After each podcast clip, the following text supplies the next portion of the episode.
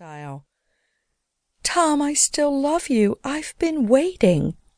He took several more steps back until he felt himself falling. She grabbed him with a cold hand and held him while they both floated in midair. We can still get married, Tom. It's not too late. But I'm already married. At least I was married. She bent low to kiss him, and when she did, he was transported to the courtyard of a white columned plantation. He found himself wearing an old fashioned tuxedo or suit of some kind. A stiff looking preacher stood before him holding a black Bible.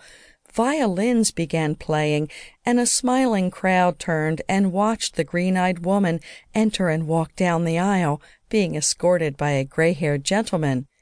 She did look beautiful to Vincent, just like Caroline. He couldn't help but smile. Vincent felt frozen in place as the traditional ceremony proceeded. When the preacher asked, Do you, Tom, accept Caroline to be your lawfully wedded wife, to have and to hold till death do you part? Vincent couldn't believe the words that came from his mouth. I do.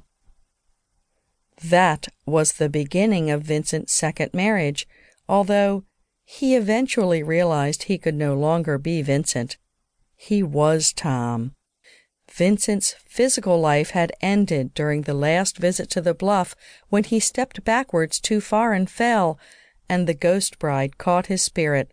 Life and death can be strange that way.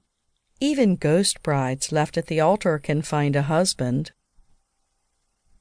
Author's Notes when I first visited Fort George Island and Amelia Island just above Jacksonville, I realized it was rich in history and coastal beauty. I toured Big Talbot State Park, an area with tall bluffs, unusual in Florida.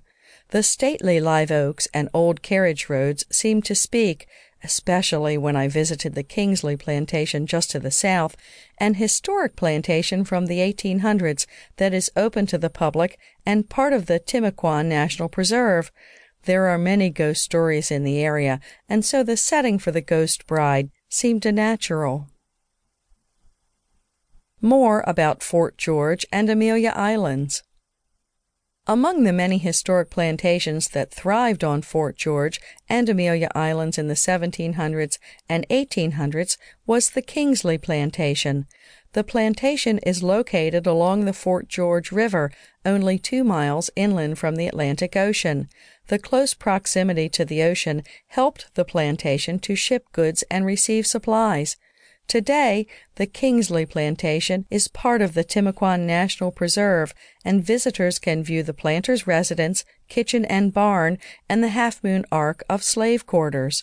The Kingsley family was unique in that Zephaniah Kingsley took an African wife, and they had several children together. Mrs. Kingsley owned her own plantation and slaves. In the 1830s, when harsh restrictions were enacted regarding free and enslaved people in Florida, most of the Kingsley family and 50 newly freed slaves moved to Haiti, a free black colony. In Fernandina Beach on Amelia Island, an impressive 50 blocks of this historic town are listed in the National Register of Historic Places. Visitors can stroll along the streets and check out the charming Victorian architecture of the late 1800s. In the spring, Fernandina hosts the Isle of Eight Flags Shrimp Festival, which celebrates the town's shrimp industry and the fact that eight flags have flown over Amelia Island, more than any other spot in the United States. Since the 1500s, the flags have been French, Spanish, English, Patriots, Green Cross of Florida, Mexican, Confederate, and United States. The Patriots Green Cross, and Mexican flags belonged to local groups who seized control of the island for brief periods in the early 1800s. The Ghostly Ghost Tour of St. Augustine. The ghost tour began like most others in St. Augustine, a city often touted as Florida's most haunted. Tourists clad in t-shirts and shorts gathered near the old schoolhouse around 9:30 in the evening. Tour leader Emilio de Leon was dressed like a buccaneer in a red bandana and striped shirt. Are you